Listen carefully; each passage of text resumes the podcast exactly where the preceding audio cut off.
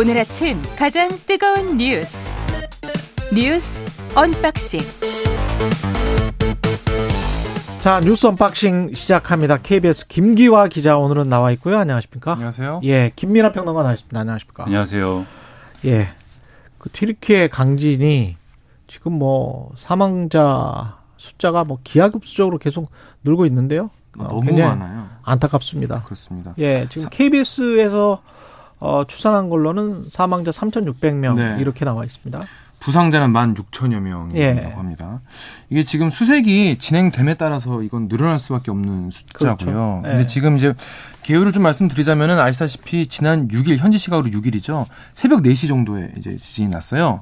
튀르키예 남부 도시인 가지안테프에서 규모 7.8의 강진이 났는데 반나절 만인 오후 1시에 또 났단 말이에요. 음. 7.5의 규모의 지진이 어, 북북동에서 또 발생했습니다. 그래서 근데 그뿐이 아니라 여진이 또 한 80차례 가까이 있었다고 해요. 예, 이 여진이 무서운 게 뭐냐면 한번 이제 지진이 난 다음에 이 건물이 무너지거나 하면 잔해 밑에 사람들이 깔려 있을 거 아니겠습니까? 예. 구조를 해야 되는데 구조 작업을 할 수가 없는 거예요. 음. 왜냐하면 이게 건물이 굉장히 약화되어 있는 상황에서 여진이 또 일어나니까 그 건물이 또 추가 붕괴가 될 수 있다는 거죠. 그래가지고 여진이 또 그냥 여진이 아니라 규모가 6, 7 막 이랬다는 겁니다. 이게 또 새벽에 나가지고 잠자고 그렇습니다. 있다가 당했던 사람들이 굉장히 많을 것 같습니다. 굉장히 많습니다. 예. 그리고 건물 안에 굉장히 사람이 많이 있을 시간이기 때문에 그래가지고 붕괴 위험 때문에 위험하기도 한데 실제로 여진으로 건물이 붕괴돼가지고 음. 구조대랑 인파를 덮친 사례도 실제로 있었습니다. 근데 게다가 지금 겨울이지 않습니까? 이제 춥고 강풍에 눈, 비까지 내려가지고 또 굉장히 위험한 상황, 그 구조 작업도 쉽지 않다고 합니다. 음. 그러니까 이게 언론 보도를 보면은 예. 이 튀르키예하고 이제 시리아 인근 요 지역이 이제 단층대가 있는 것이고 그래서 이제 지진이 옛날부터 잦았다고 하거든요. 그래서 과거에 이제 보면은 1939년에는 한 사망자 사망자만 3만 명이 발생한 그런 지진도 있었다고 하고 1939년에. 그렇습니다. 거기에 필적할 만한 어 이번에 그런 피해가 있을 수 있다라는 얘기까지 나오고 있어서 이게 외신의 BBC는 뭐라고 이야기를 하고 있냐면 한 2천 명 정도 수준일 때 WHO의 응급 구조 관련된 책임자가 그런 이야기를 해 놨더라고요. 이런 상황은 최종 사망자는 한 8배 정도 봐야 된다. 2천 명 지금 사망 나왔을 때 8배라고 했기 때문에 단순 계산해 보면 16,000명이잖아요.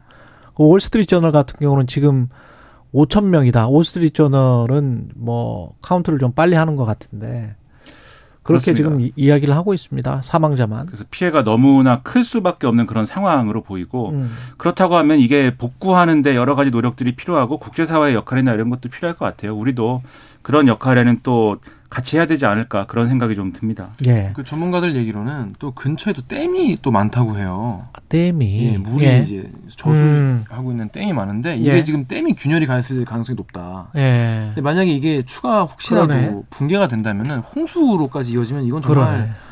정말 큰 재앙으로 갈 수 있다고 해서 그렇죠. 굉장히 지금 어, 전전긍긍하고 있는데 지금 음. 뭐 거기까지 신경 쓸 여력이 없는 그렇죠. 상황이라고 해요. 그래서 국가 비상 상태라고 합니다 지금. 구조하는 사람들도 구조 대원들도 굉장히 좀 위험한 상황에서 작업을 하고 있기 때문에 예. 피해가 계속 늘어날 것 같은데 안타깝습니다. 이 자세한 피해나 복구 상황 2부에 한 번 더 뉴스에서 자세히 짚어보도록 하고요.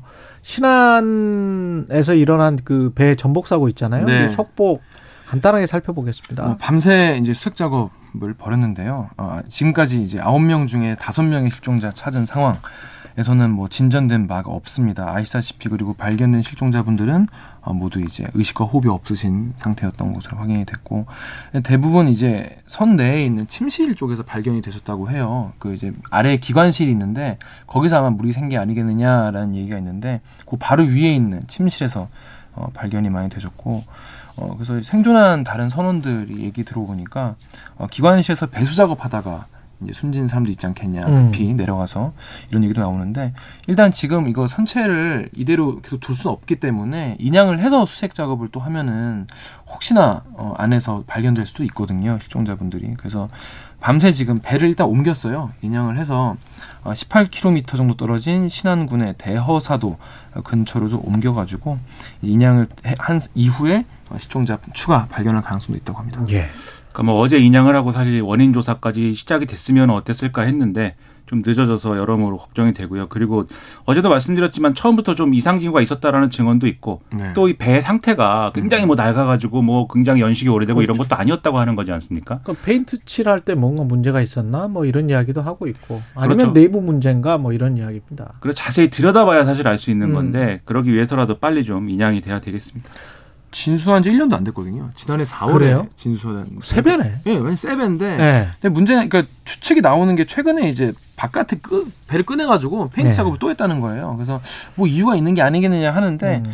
해경은 일단 뭐 구멍은 안 보인다라고 음. 뭐 타공 타공이라고 하죠. 예. 구멍은 없다고 하는데 이런 얘기는 있습니다. 그러니까 전문가들은 외관상 이제 뭐뭐 뭐, 크- 뭐 crack 균열이나 이런 게 없다고 하더라도 배에는 이제 뭐용 그 물을 이제 바닷물을 땡겨 쓰는 그런 밸브 같은 게 있다고 맞아요. 해요. 있어요. 예, 그래서 뭐 평형을 맞추기 위한 예. 평형수라던가 이런 게 있는데 청소 용수로 쓰는 바닷물 유입 밸브가 있는데 예.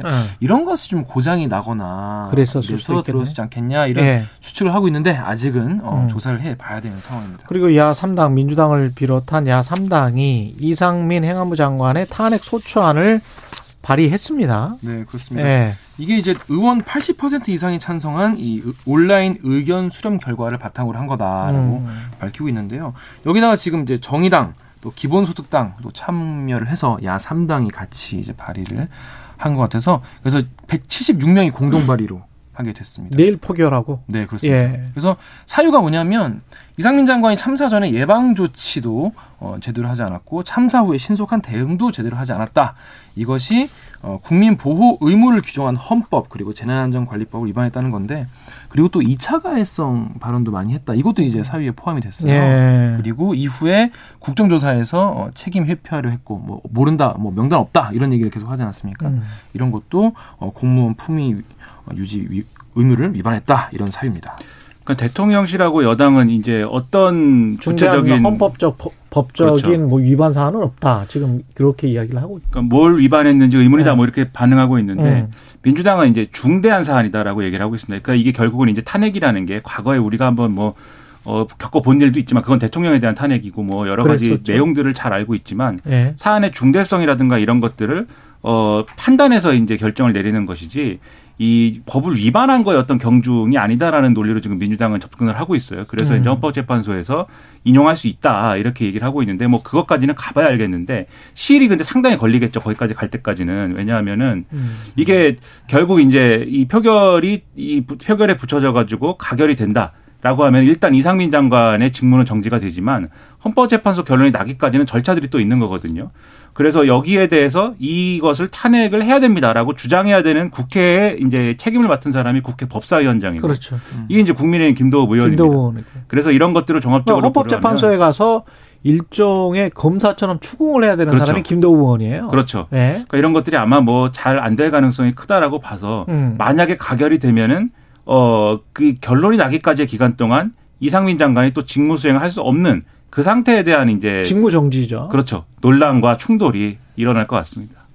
근데 그 가장 바람직한 방향은 사실은 적절한 시기에 대통령이 또는 본인이 사퇴를 하는 게 제가 보기에는 가장 바람직한 것 같습니다. 그렇죠. 예. 이게 이제 발의를 해도 표결 안 하면은 24시간 이후 72시간 이내에 표결 안 하면은 여야가 잘 합의해가지고 표결 안 하기로 하는 방법도 있는 거거든요. 그렇죠. 근데 그게 별로 이렇게 어 지금 가능성이 없어 보이는 게 어제 이제 일부 언론의 단독 보도이긴 합니다만 음. 국민일보의 단독 보도이긴 한데 지금 이상민 장관이 그러면은 이 직무가 정지되면 차관이 대행해야 되지 않습니까? 직무를. 그렇죠. 그런데 어 대통령이 윤석열 대통령은 이, 직, 이 직무를 대행해야 되는 차관을 실세형 차관으로 교체할 생각이다. 라고 얘기를 하고 있다. 이런 음. 보도가 있었습니다. 그러니까 실세형이라는 거는 굉장히 이제 무게감 있는 인사를 차관에 앉혀서 음. 사실상의 장관 업무를 이상민 장관 없어도 예. 여전히 대통령이 그립을 지고 가는 그러한 행안부다라는 걸 보여주고 싶다라는 거고 심지어 이제 그 기사에 보면 이제 검사 출신도 검사 출신일 수도 있다. 뭐 이렇게 나왔거든요 기사에. 예. 어제 기자들이 대통령실에다가 이게 사실이냐 물어봤는데 일단 인사에 대해서는 뭐 지금 뭐 얘기할 게 없다라고는 얘기했습니다만 이런 기류라고 하면은 강대강 대치 이런 것들을 전제하고 움직이는 거 아니겠습니까? 근데 그럴 필요가 없는데. 그렇죠. 굳이 또 그렇게 해야 되는가 하는 의문인데. 그러니까 말이에요. 그러니까 적절한 시기에 사퇴를 하거나 사표를 받, 받는 게 가장 현명한 그리고 꼭 이상민 행안부 장관을 해야 그 행안부가 어떻게 돌아간다. 경찰국도 이미 신설했잖아요. 그러면 그렇죠. 할수 있는 거는 했기 때문에 어느 정도 임무는 끝나고 그러면 그렇게 하는 게 순리가 아닌가. 정치를 좀 순리대로 했으면 좋겠는데 이렇게 또 탄핵해서 뭐 법적으로 기다 아니다. 이렇게 이야기하는 것보다는 도덕적으로 사회적으로 어떤 인간적으로 인간적으로 정리할 수 있는 거는 정리하는 게 맞지 않나. 그게 정치가 아닌가 그런 생각이 들고요. 어제 국회에서 대정부 질문도 있었는데 김건희 특검 어떻게 할 거냐 관련해서 뭐 정청래 의원도 많은 주장을 한 것 같고 네. 한동훈 장관도 맞불을 놓은 것 같습니다. 네. 예. 일단 정의용 국민의힘 의원이 이렇게 어, 특검 관련된 질문을 했어요. 예. 이제 김건희 여사 특검을 민주당이 추진하려고 하는데 어떻게 음. 생각하냐 이렇게 얘기를 했는데 한 장관이 뭐라고 했냐면 이건 이재명 대표 사건과 김건희 여사 사건은 전혀 무관한 사건이 아니겠느냐라고 음. 하면서 이게 특검이 정치적 맞불놓기 그러니까 김건희 여사 특검 그러니까 기- 이재명 대표에 대한 이제 수사에 대해서 이 김건희 특검으로 맞불놓기 용도로 사용되는 거는 안 된다 이렇게 음. 얘기를 했어요. 정치적 의도가 있- 있다는 그런 해석인 것 같은데 그래서 한 장관이 뭐라 했냐면 에, 김건희 여사 이름이 이 주가 조작 세력 이제 범죄 일람표에 있다 이게 이제 그 이유지 않습니까? 이것만으로 문제가 있다는 것은 어불성설이다라는 이- 아니냐 이런 질문에 대해서는 보통 그렇게 주장하지 않죠 이런 식으로 얘기를 음. 해서 뭔가 약간 힘, 빠- 힘 빼는 그런 느낌의 대답을 했어요. 예. 근데 지금 뭐 특검을 주장하는 쪽에서는 범죄 일람표에 이름이 있다 이것만 가지고 얘기하는 것은 아닌 것이죠. 이름이 있는데 예. 여러 가지 뭐 추가적인 어떤 이, 이 여러 가지 얘기들이 또 나왔고 재판 과정에서 3,300원에 8만 주 매도라는 문자가 작전 세력 간에 왔다 갔다 하고 뭐 한 7초쯤 있다가 김건희 여사가 실제로 매도 주문을 3,300원에 냈다. 전화로 예, 전화로. 그렇죠. 뭐 이런 것들, 이런 것들은 우연의 일치라고 보기는 어렵죠. 힘들고 통정 매매가 아닌가라는 합리적 의심을 할 수밖에 없습니다. 그렇죠. 예. 그 과정에서 그리고 이제 이 지난 대선에서 논란이 됐을 때 윤석열 대통령이 후보 시절에 해명한 내용과도 배치되는 거 아니냐 이런 지적도 있고 그렇죠. 그런 것들을 얘기하는 잘못하면 건데 허위사실 유포가 되는데 그렇죠. 선거 때 물론 이제 5년 동안은 무슨 탄핵 소추나 이런 거를 받지는 않지만 그렇죠. 기소가 되지 않겠지만 근데 거의 2차 때도 지금 매도 매수를 한 걸로 봐서는 대통령의 당시 해명 후보 때 해명은 사실과 다른 것 같습니다.